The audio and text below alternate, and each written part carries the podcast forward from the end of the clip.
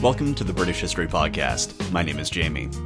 Today we're going to have a little bit more from Deb Klemperer. I happen to really love the way she tells stories, so I really wanted to share with you the way she tells the story of the Hoard and the stuff that follows. And there's some really interesting stuff regarding the army and other things that came out during that whole discussion, so I think you're going to enjoy it.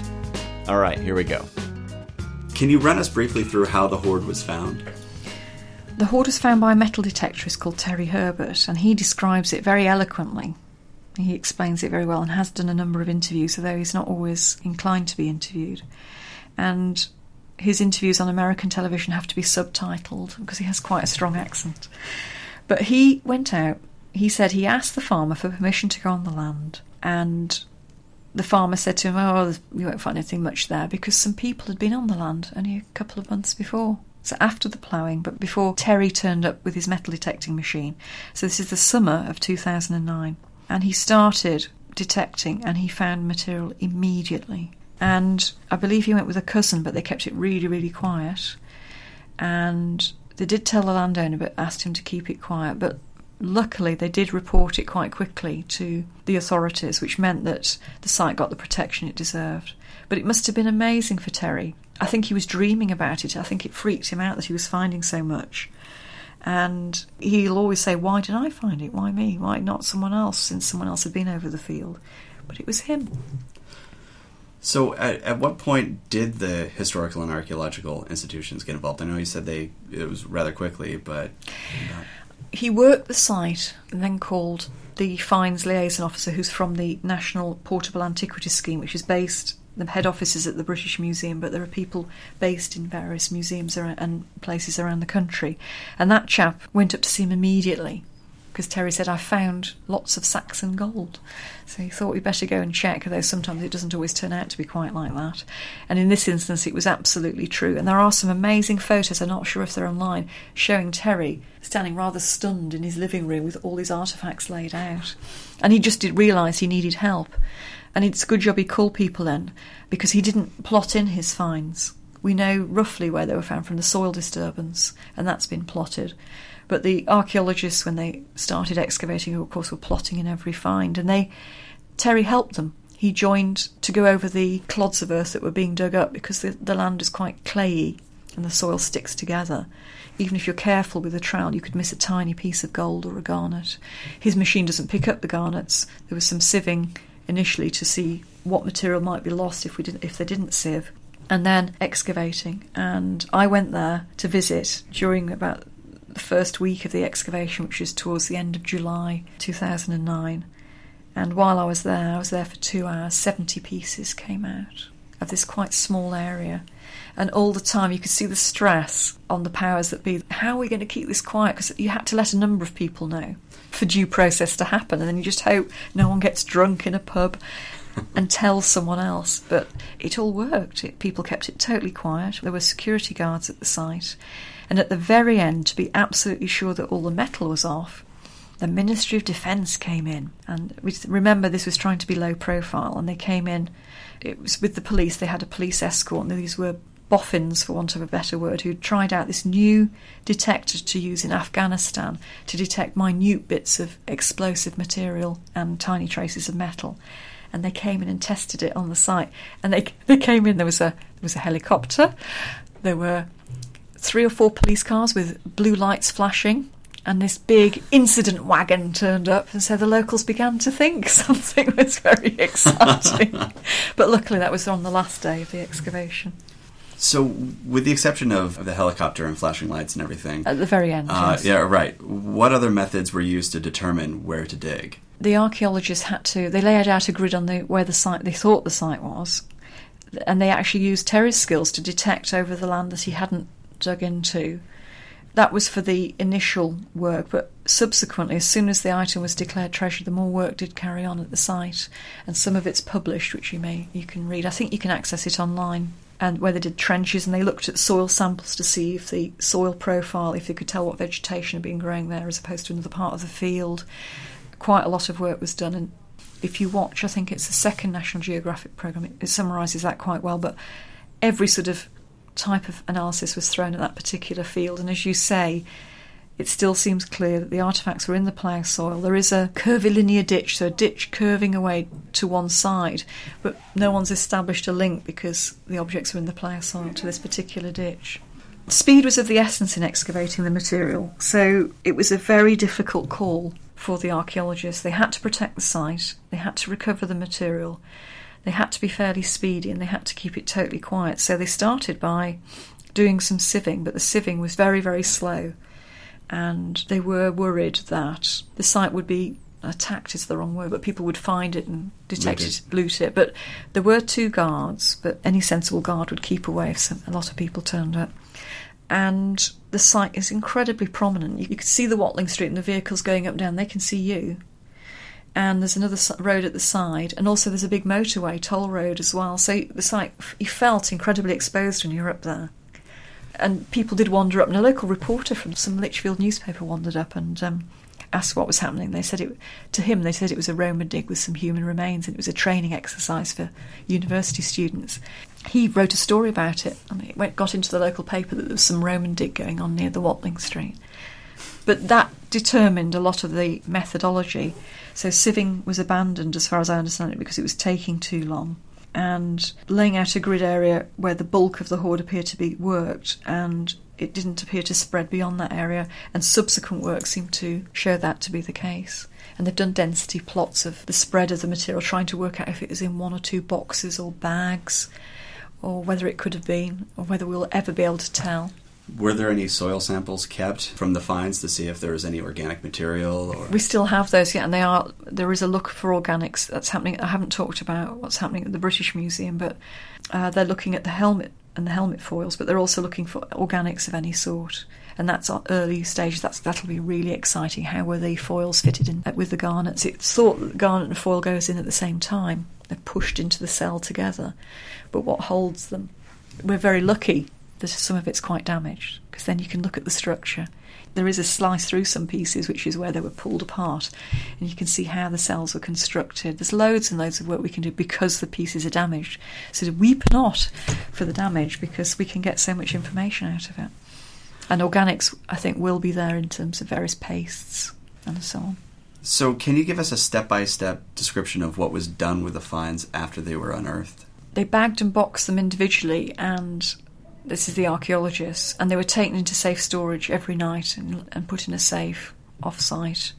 Kevin Leahy, the uh, specialist who's also from the Portable Antiquities Scheme, he started cataloguing it as soon as he could because they knew it was going to take a long time, and he used raffle tickets in each bag.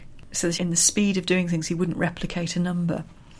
So you've got numbers that the archaeologists gave the sort of site as a whole, and they gave them special find numbers and, and while they were plotting them.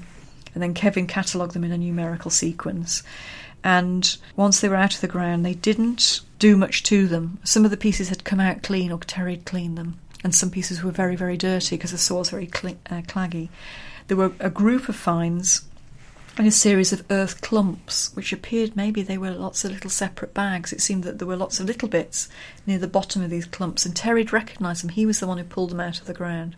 And some of those were sieved, uh, wet sieved in various mesh sieves to recover material, which is why some of the pieces are so tiny. He, Terry wouldn't have picked those up in the field. And much of that work was done off site, so on site recovery you'd have seen a group of people working away and you'd have seen a theodolite and people measuring and photographing. Um, and you might have seen geophysics machines checking what the ground is like during the initial recovery. And then, of course, at the end, the Ministry of Defence chaps. And then much of the work on the hoard happened back at base. At this point, the base was Birmingham's conservation studio, and special packing was made for each piece. And a lot of the cataloguing happened there. And although I visited the site and saw things being excavated there, the full impact of it came when I saw the initial cataloguing for the coroner's inquest back at Birmingham. I was there all afternoon with the coroner. I visited with the coroner. We were there for three hours as Kevin was going through the material and cataloguing, and he was letting us look at things and hold things. And no joke, I had to go home and lie down in a darkened room. I was so overwhelmed, I was so fazed. And it was funny because when people are making a TV program, they talk to lots of different people, and another expert said exactly the same thing. that she had to go home and sort of recover from what she'd just seen. She could not believe it. And that's what everyone said who first saw it. When it was all boxed up and bagged and had been declared treasure because the catalogue had been done, it was all transported to London because it had to be valued. And when you lay out all of the items, all of them together, it takes four hours because they're all individually boxed. So you've got a great long table and all these boxes being opened and not even the objects being taken out of the boxes, just opening the boxes and putting them down. Incredible, isn't it?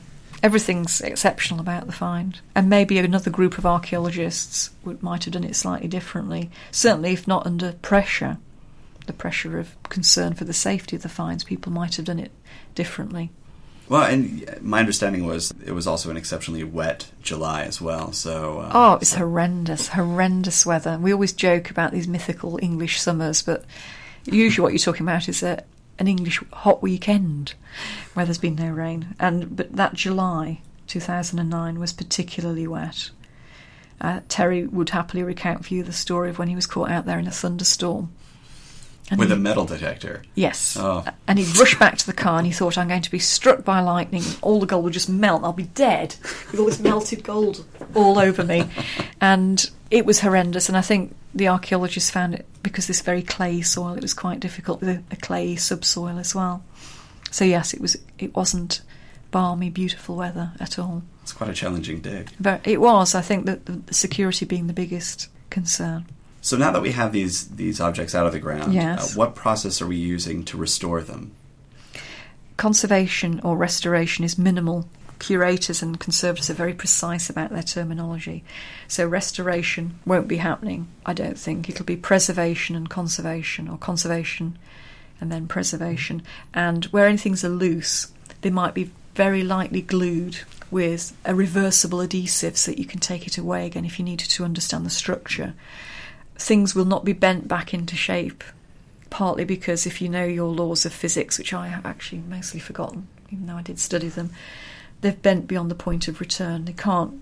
I think it's just the law of elasticity. You can't bend them back without dam- causing further damage. But of course, we can digitally. And that's one of the stages of things I haven't mentioned to you, which is very likely to happen because we have loads of companies and our own staff and so on wanting to do everything from apps and games to actually can we see how these objects look and some a little bit of that work's already been done where you can spin an object around and look at it from all sides so it's on one of the iPads in the, the gallery but physically the objects are likely to stay as they are. Pieces are being joins are being found, as I think I pointed out to you for a hilt plate, and that's good. That reduces the quantity and perhaps the, the boxing. We can have fantastic replicas made. I think you probably saw there were some handling replicas which were done through a laser. Technology is changing all the time. At the moment, the chap we use for the laser copies of the filigree items can't do garnets because they're too reflective and shining, and he has to use too much of his own imagination on AutoCAD to fill in the shiny gaps. But that'll change, I'm sure. So restoration will be virtual. And as far as preservation, to make sure that these are available for future generations, yes. Uh, what are what are we doing to make sure that it doesn't break down and everything? They're being sta- They're all all the artifacts are stabilised, even those not clean are, are seen to be stable there's an inherent risk with anything that you take in and out of a box or move around from place to place, which we have done with the hoard, of course, to fulfil display requirements, etc. But the conservators stabilise the pieces, and we're very lucky that almost all the pieces that we've got. I can't say that I can't say hand on heart every single one, but almost all the pieces we I've seen are stable. And you saw the process where I let you handle a gold artifact not from the hoard but from nearby you had to take your ring off, you had to put vinyl inert gloves on.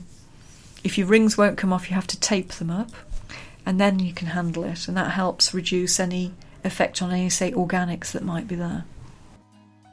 Okay, well, I hope you enjoyed that. And we're going to hear more from Deb. I actually just completed an interview with her today on the newest find, those 81 objects that were declared treasure only three days ago. So, very soon, quite possibly even today, we're going to get another episode where she's going to tell us about these newest finds and we're going to have essentially breaking news on a podcast, which I think is super cool. So I'm really excited about that, so I'm getting right to work. As always, if you have any questions, comments, or concerns, you can reach me at the British History Podcast at gmail.com. We're also on Facebook. You can go to facebook.com slash British History or head over to Twitter and search for at British Podcast, or you can go over to the forums. Just go to thebritishhistorypodcast.com, click Get Involved, and click Forums. All right, thanks for listening.